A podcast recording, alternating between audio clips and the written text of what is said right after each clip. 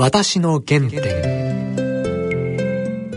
番組のご案内役は東海大学教授の楊千栄さんと放送作家の梅原由香さんです。皆さんご機嫌いかがでしょうか？楊千栄です。梅原由香です。今回はね、はい、女優で作家そして歯科医師である人と多江さんにお話を買ってまいりますよ人と多江さんといえば人と陽さんのお姉様としてもねそうなんですよ。はい知られてる方ですね。あのもう先週菊川さんのご紹介ではもう中国語もまた日本語もこれ日本でも今映画ね舞台劇などさまざまなことをご活躍されてますが、はい、一方では台湾でも中国語で舞台劇をされてらっしゃるんですよ。台湾人のお父様と日本人のお母様の。能登出身のお母様、えそしてご自身でどのようなアイデンティティを持ってらっしゃるかについても聞きたいですね。はい、はい、それでは私の原点進めてまいります。私の原点。人とさんよろしくお願いします、はい、よろしくお願いします。いや先週からずっと楽しみにしてましたよ。ありがとうございます。あのお生まれは、はい、日本ですか？台湾ですか？よく言われるんですけど生まれは日本なんですけれども育ちはほとんどもう11歳まで台湾でしたから。生まれてからすぐ台湾に行かれました？はい。もう半年ぐらいですぐに行ったので記憶はやはり原点は台湾にあると思いますね。ちなみにお父様は台湾、はい、で母が日本人です。お二人どこでどのようなきっかけでお出会いになったんですか？あの私もすごくそれは謎だったんですね。で実は今でも本当のことはもうわからないんですよ。あのなぜかというと両親ともにも亡くなってまして、はい、で聞くことができないんですけれどもあの父と母16歳年の差があるんですね。だからすごくその年の差も一つなんでどこで出会ったんだろうっていうずっと疑問もあるんですけれども親戚に聞いてもなんか突然母が素敵な人見つけたのって言ってあのそれが父だったっていうぐらいもう突然の話だったみたいですね。場所はどこでしたか？場所も分かんないんですけど。そうですか、はい、当時お母さんも何かお仕事学生あの多分今推測すると銀座とかその辺で母は仕事をしてたんですね。だから多分そこで、まあ、父と、まあ、何かこう出会ったんじゃないかなというふうに今は思ってますはい、でお父様は日本によくいらっしゃる。当時、あの父はもともともちろん台湾で生まれたんですけれども、うん、もう10歳からずっと日本に留学に来てたんですね。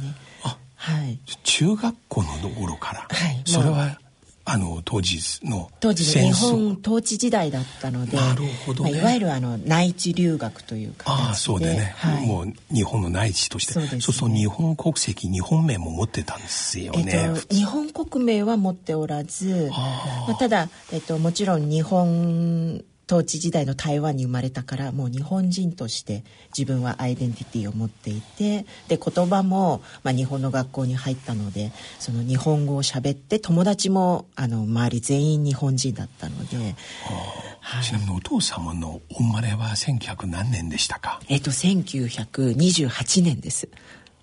だいぶ 昔なんですけれども。そうそう戦争終わった時点でちょうど、はい27ぐらいですね。はい。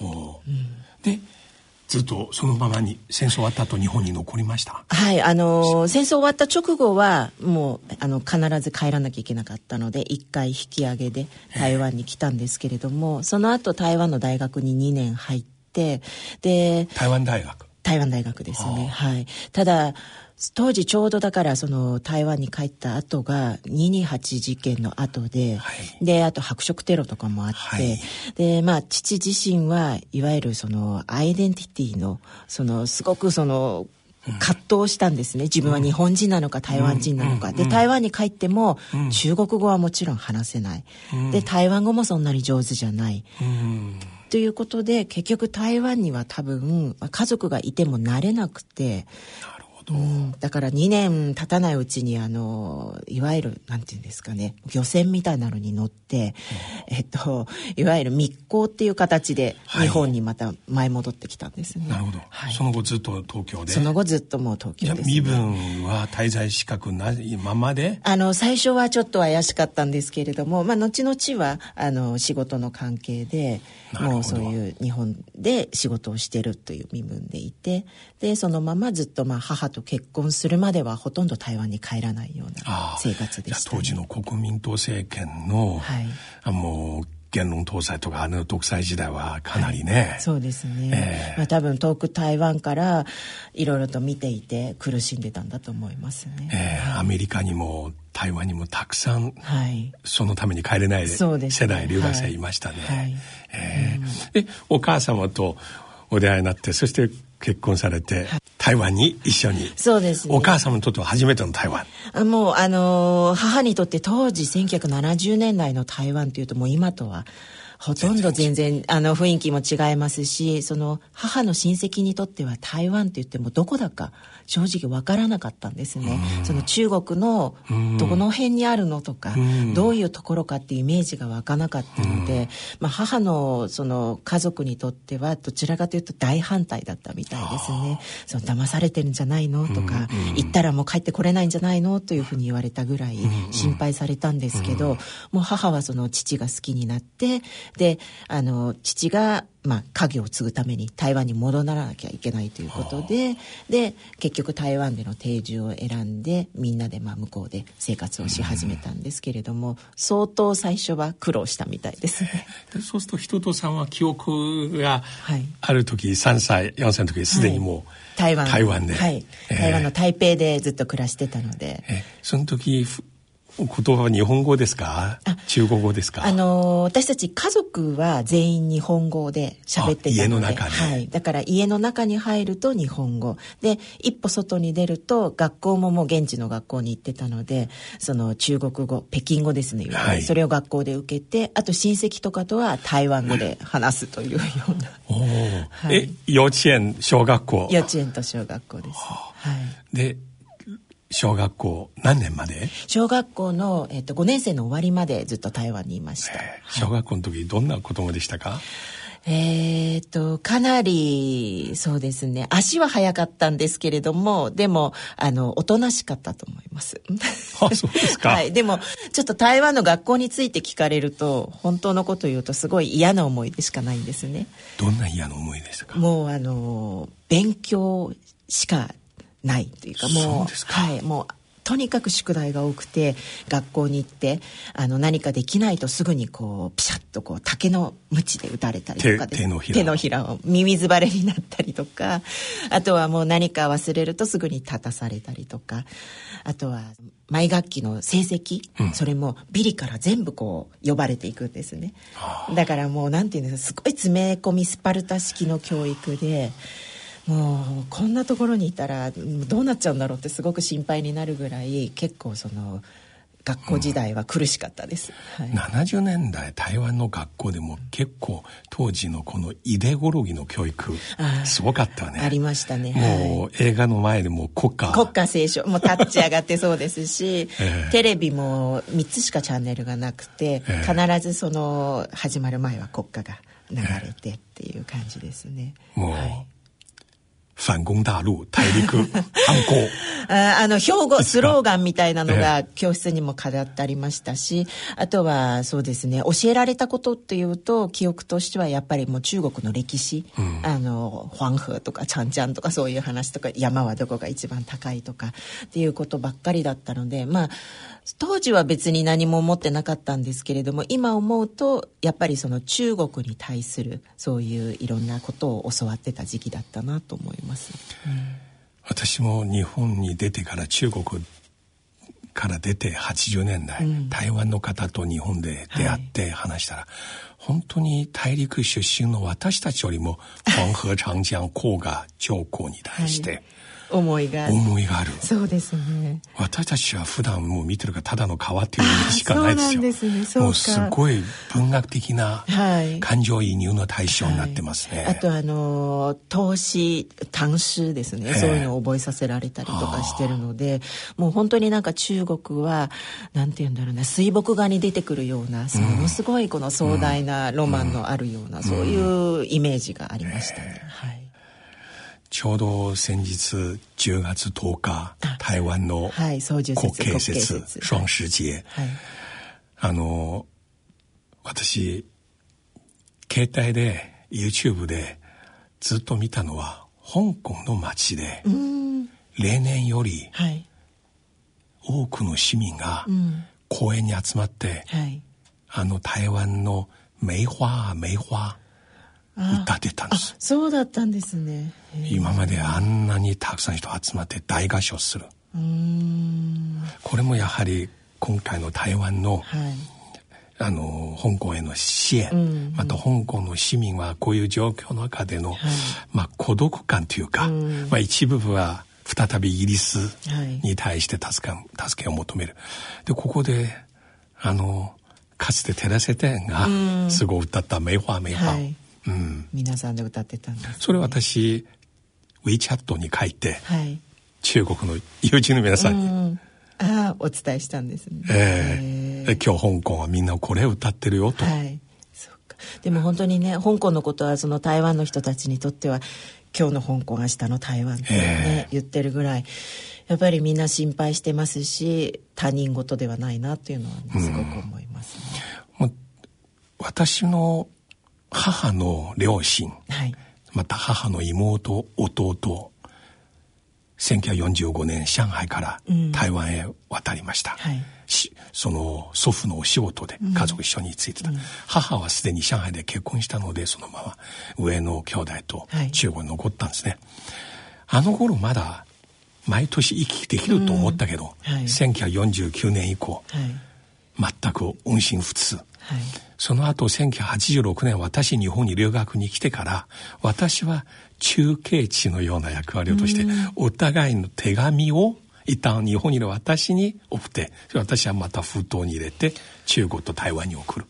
こうやって文通ができるようになって、はいはでついに母が日本に来て、母の妹は台北から来て、何十年ぶり、はい。10代後半最後上海一緒にいた兄弟2人がはい。成田空港の出口はい。へというところで大泣きしました。その光景はもう一生忘れられないですねそういうの。はそれを見てこの大陸と台湾の状況実はそもそも中国共産党と中国国民党うん。この2つの政党の内戦によってはい分断された結果、多くの市民は共産党でもない国民党でもない、はい。しかし肉親が分断されたんですね。そうですね、ええ。本当に台湾にはそのそういう意味でいわゆる外省人と呼ばれている人たちはやっぱり私もその台湾というのを再び、まあ、40過ぎて見るようになって、やっぱりそういう悲哀を持った人たちがたくさんいるんだなっていうのを初めて知ったので、だから台湾というのはもう本当にその日本によって統治されたっていう話とはまた別に外省人ともともとの台湾人だとか、あと日本人っていういろんな意味でのそのなんだろうな。いろんなその重なり合った人たちの思いがそこにあるんだなっていうのをすごく感じますね。今回の香港のことをまた台湾の皆さんの反応を見て、はい、うんこの年の私も非常にいろいろ考えさせられました。はい。今香港の皆さんが求めること中国大陸では一般市民までかなり抜刀してる、うんつまり売国道と。うんうん。で中華民族中国という意識。うん。全くないと、うん。これは人間としていかがでしょうかと、しかし私自身は文化大学名もいろいろことを経験したなので国家と個人どちらが優先、私、今でもこの場面ではっきり言えます。当然うん。個人です。はい。したがって祖国とは何？ちょうど今月1日、大陸の中華人民共和国の建国記念日、はい。10日後、はい。中華民国の建国記念日、で中国大陸では祖国70周年っていうスローガンいっぱいです、祖国は文化の概念ですよ、果たして70年しかないのかうん。と言いたいんです、はい。また中華民国も108年ですけど。も、最後結論はやはり自由あるところは祖国である。うんしたがって私はそういう目線で自分自身のアイデンティティと他人の行動をうん支援してます、はい。でもそう考えると私の父は結局その1945年のまあその前から20あの日本によって統治されてた台湾そして戦勝国になった台湾っていうのを知っている中でアイデンティティがこういろいろと揺れ動いてた中で、まあ、今生きてたとしたらば今の状況をどう見てるんだろうなっていうことをすごく思うんですね。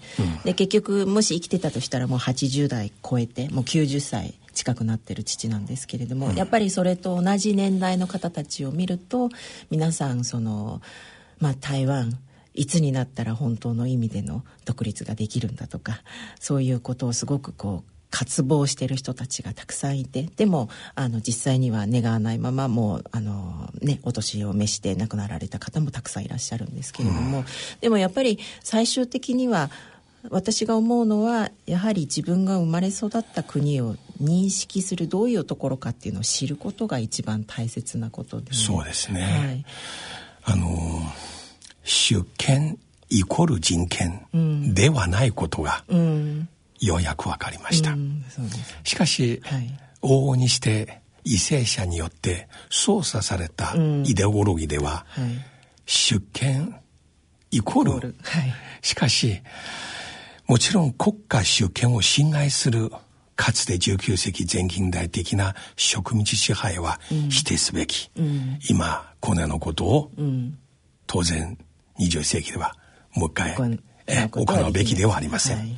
ただし一方事実としてその出権が異常な状態の中で異なる文化文明の到来によって、自国の出権状態より文明を接触する機会があったこと、それは事実なんですよ、はい。香港の住民がイギリス植民地で1997年まで99年間、はい。だけどこれは中国ではない屈辱的だろうと、こちらは思うけども一方では中国本土にない教育、システム。はい。そういうものも全部受けたんです。そうですね。それに対して彼らは比較できるんです。はい今の中国のシステム、イデオロギー、うん。まさに現在起きてることはそのチョイスなんですよ、うん。そうですね。それは本当に重要なんですよ、はい。えーやはりね文明が大事なんですよ、うん。国家を超える文明っていうものがあるんですよね、はい。うん。私も台湾の良さがすごいわかる、初めて台湾に行った時正直一番大陸にいた頃想像した台湾よりボロボロでした。ああそうだったんだ。だからずずっと台湾がこう社会主義中国よりす 進んでるかと。はい。まあ上海とかいろいろところと比べたら台北空港から出たらまた市内見たらはい。全然高いビルもなくまだまだ。はい。だけど実際何日間滞在するとその優しさ。うん温かさ。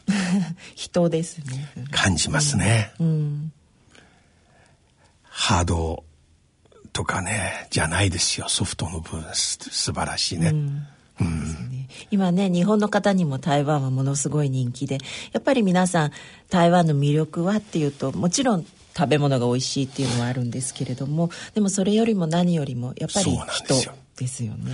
いつも日本は台湾の話支援も含めて屋台しか出ない。もうそろそろやめてほしいんですよ。うんそうですね。はい。台湾も素敵な本屋さん、うん。今ね製品誠実の製に品側の品とか、この製品書店製品生活はい。というコンセプト、これは皆さん実は津田代官山の津田屋とか津田屋家電、すべてそれを真似したこと日本人の方知るべきですよ。いつも自分はアジアリードしてるだと。もうはい、ついこの間あの室町コレドでオープンしたばかりですよね、えーもう本当に素敵です。一種の新しいライフスタイルへの提案ですね,、そうですね。特に手作り。はい若いデザイナー、うん。台湾のこの京都の文化、はい。そういった要素、とてもいいですよ、あれ見たら日本のこの新しいショッピングショッピングモール、できるたびにすぐユニクロあと、確一的なこうあれですね、はい、もう本当に素敵、この台湾のいわゆるこの新しい、はい。あのエリア、台湾では創意園区、ね、創意、はい。創作の創に意志の意、古い1930年代40年代の工場をリノベーションしてイノベーションしてはい、作った画廊、はい。ね、美術館、ね。本当に素敵です、それはね台湾発で上海北京蘇州、うんうん中国、はい、そして日本。はいそうですね。至るところ影響を与えてますよ、はい。うん、そのような発信力を持つ台湾は、そうですね。本当にはい嫌だ以上に。ぜひ皆さん行ってほしいですね。今、はい。あの日本と台湾いたりしたり主にどのようなご活動をされていらっしゃいますか？はいあのまあ日本と台湾を私がいろいろとやっぱり両親がせっかく台湾人と日本人なのであのやりたいというか一番ライフワークとしてこれからも続けていきたいのはやっぱりあの日本と台湾の架け橋になれるようなことを続けていきたいんですね。だからあのまあ行き来する中で私たち家族のこととかあとはもっと日本人に知ってもらいたい台湾のあの部分だとか逆に台湾人に知ってもらいたい日本の部分っていうのをあの本に書いたりとかしてでまあそういうことをあの広めていきたいなというふうに思ってい。ます。今ここにありますママご飯まだ、はい。日本語のそしてまたこの中国のタイトルで、はい。まあ、日本語のタイトルで「私のこれシャン。シャンズ私の箱」はい。とても素敵ですね。これ日本語と中国語両方出版されました、そうですね。はいこの冒頭のこの詩は お書きになったんですか？はい書きました。素敵ですね。ありがとうございます。找到了一个箱子箱を一つ見つけた。那是日式的箱子。日本式の箱だけれども。不是单純的箱子。ただの箱ではない。是我記憶的箱子。それは私の記憶の箱これはまあ私が初めて書いたエッセイの本なんですけれども、あのーまあ両親亡くなった後に家をこう建て直そうというふうに決めて、でまあその中からある箱を見つけたんですね、はい、本当にもうその家の中から一つの箱を見つけてでその箱が開けたらば中にもういろんなその例えば家族で撮った写真だとかあ。と、まあ、父に書いた手紙とかあ。とはその私の、えっといわゆる学校時代の成績表とかね、もうとそのとにかく小さい頃の思い出、家族の思い出がたくさん詰まってたんですね。でまあそれを一つ一つ見ていくうちに、まあ、今まで知らなかった両親のことだとか、あとはまあ自分のそういう過去のそういう忘れていた思い出とかが出てきて、で改めてその自分のルーツだとか今度は自分のアイデンティティっていうのを知りたいというふうに思ったそういう運命的な出会いをした箱です。うん。うんルーツはい。の箱ですね。そうですね。もともとはその両親のことを、まあ、父が私が中学の時母が大学の時にも亡くなっているので正直あんまりその両親のについては知らなかったんですね。だからまあ一つはその台湾人の父がなんで日本で生活することになったかとかあとはどうしてその、まあえー、とアイデンティティに悩んでたとかそういうことを知りたくて、まあ、あの父のことを探す旅から始めたんですけれども、まあ、最終的にはその父母そしてさ最後は、まあ、周り巡って自分のことを知りたいというふうになって。まあ、台湾と日本いろんなところに行って、あの親戚に話を聞いたりとかいろんな友達を探したりとかして、まあ、ここずっと10年近くは行き来してますね。はい今の話妹さんとも。そうですね。あの妹と私6歳離れてるので、結構そのもっと小さい頃にも両親はあの妹が小さい頃に亡くなっちゃっているから余計にその両親については知らないんですね、だからまあ逆にこういう本ができたことでその妹はお姉ちゃんそのパパとママのことをいろいろとそうやって書いてくれてありがとうっていうふうに、あの言ってもらえたんですけれども、はい。うん。この映画はい「時光的首相我的阿爸和卡さん」日本語のタイトルはなんと「や。時光の？時効の手箱。はい、これは舞台で、あの映画は「ママご飯まだ」っていう映画を撮ったんですね最初に。はい。もともと舞台？えっと、最初に本を書いて本書いてで映画にはい。日本で映画になっ日本で映て画になってそして今度は台湾で舞台になったんです。中国語で。中国語ではい。そのうちまた日本語で舞台。そうですね。もうあのーこれ両親の話の時代背景なのでやっぱりその日本語を喋ってる人たちが多いんですね。だから舞台の中でも実際台湾でやっても大体7割ぐらいが日本語で、あとは中国語と台湾語があるっていう感じですから日本でそのままや演じてもあの分かると思います。今度いつ台湾でまた？あえっと今度の12月ですね。12月の67と台湾の高尾でまた再演が決定してます。中国語で？はい。見たいですね ぜひ私ぜひ台湾にいらしてください。2時間ぐらいでずっと？そうですねはい。妹さんも？あは出てないですこれは。はい。日本で日本語で演じられるのはいつ頃になりますか、えっ、とまあ来年再来年ぐらいにしたいなと思っているのであはい。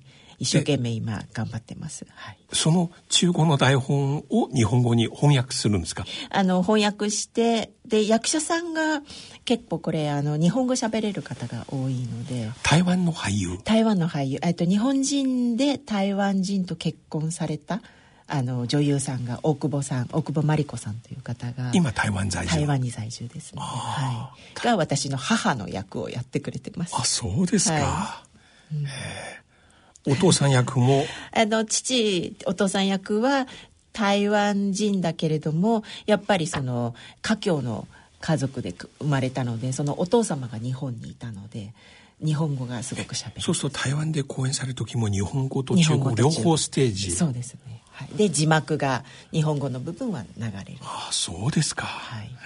じゃあ今度日本で公演する時はそのまま皆さん来るんですか？それとも日本でまた別いやもう素敵な俳優さんたちだからぜひこのままみんなでオリジナルでやりたいと、あーここでねはいいいですね。思ってますね、はい。そうそうセリフは今度日本語の方が大半。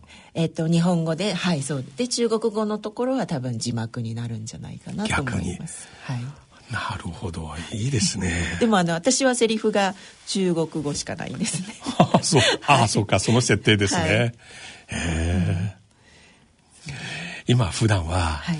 あの歯のお医者さんとして、はい。また作家として、はい。また女優として、はい。いろいろされてらっしゃるんですが結構充実。そうですね。多分あの一つのことをやってると飽きちゃうんですね。あそれいいだからいいことですよ、はい。まあ、いろんなものに興味を持っているので、まあ、あの今その本を書いたりとか、まあ、歯の治療も含めて、うん。あの舞台役者っていうのも、まあ、うまく自分の中でバランス取りながらお互いにこう行き来しつつやってますね。でもそれにもう一つ今最近はあの、自転車に乗ることも始めまして。ええ。はい。どうしていきなり そうなんです。急に自転車に？本当に急になんですけれども、まあ、もちろんあの日本人の女性ってほとんどあのママチャリはもうちっちゃい頃からええ。自転車に乗はい。ってみんな乗れるから自転車普通の自転車には乗ってたんですけれども、いわゆるあのスポーツ用の自転車にはここ3年前ぐらいに初めて乗って。本格的なスポーツの自転車ですか？じゃあもう。もうジャージももうぴっちりこう体の線が出るようなのを着てうわえ1日150キロとか200キロ走る1日150キロ？はい それはどこからどこまで？もうあの例えば千葉房総半島を一周するとかあのもういろいろと走りますね。今毎週週末？あの週末とかは家の近くに多摩川があるので、まあ100キロぐらいだったらばあの奥多摩の方まで行ったりとかしてますし。それはすごいなでもあの本当はこれ、日本では、うん、あの女性のそういうサイクリストっていうのはまだまだ少ないんですけどなるほど。台湾はすごいそのサイクリングをみんなスポーツとして楽しんで一種の市民運動みたいに。はい。みんなすごく多くて、ね、女性もその本当にたくさん乗ってる人が多いんです、ね、はい、だから私はその台湾を、はい、まあ、一周こう関東、うん、環島というんですけれども、はい、それをやったことで、まあ、自転車の楽しさをこうそこで感じてちょっとやめられないなと思ってその後日本でいろいろと乗るようになったので、はい、ぜひその台湾でファンタをそのまあ自転車で回るっていうのをこう日本の人にもその楽しさを広めたいなと思ってます。いいですね。どんどん台湾からいいものを発信して、ねね、はい、本屋さんから自転車まで、うん、うん、あの台湾は世界一のブランドのジャイアントという自転車もあるので。はい、はい、ああなるほど、うん、だからそういうのでももうソフト面からハード面全部揃っているので台湾のファンタも島一周されました、はい、もちろん2回してます。うわ1000 キロぐらいあるんですけれども大体8泊ぐらいであの、まあ、1日100キロちょっとこう。スピードは求めない、スピードはあのもうみんな楽しくとにかくあのあそうですか、私あのような自転車見ると、はい、ちゃんと早くやらなきゃいけないなと思って。それは大変なので、そうではなくて、もう景色を楽しんで、あの、美味しいものも食べながら。いや、今、私も急に。いや、乗ってみたくなりました。えー、スピード大丈夫でなら 全然なるほど。はい、あの、20キロぐらいで、ちょうどいい、その、歩くよりもちょっと早くて。でも、車よりかは遅くて、その、ゆっくりと周りの綺麗な景色を見て、台湾に。えー、何年前、一回、決心したんですよ。あそうなんです、ね、結構高いやつ買ったんですよ。じゃあ持ってるんですね。今庭で錆びってます。もったいないですね、えー、ぜひぜひじゃあそれを乗って。いいですね、はい、お芝居も見に行きたい。はい。ぜひ先生も出てください。そしたら。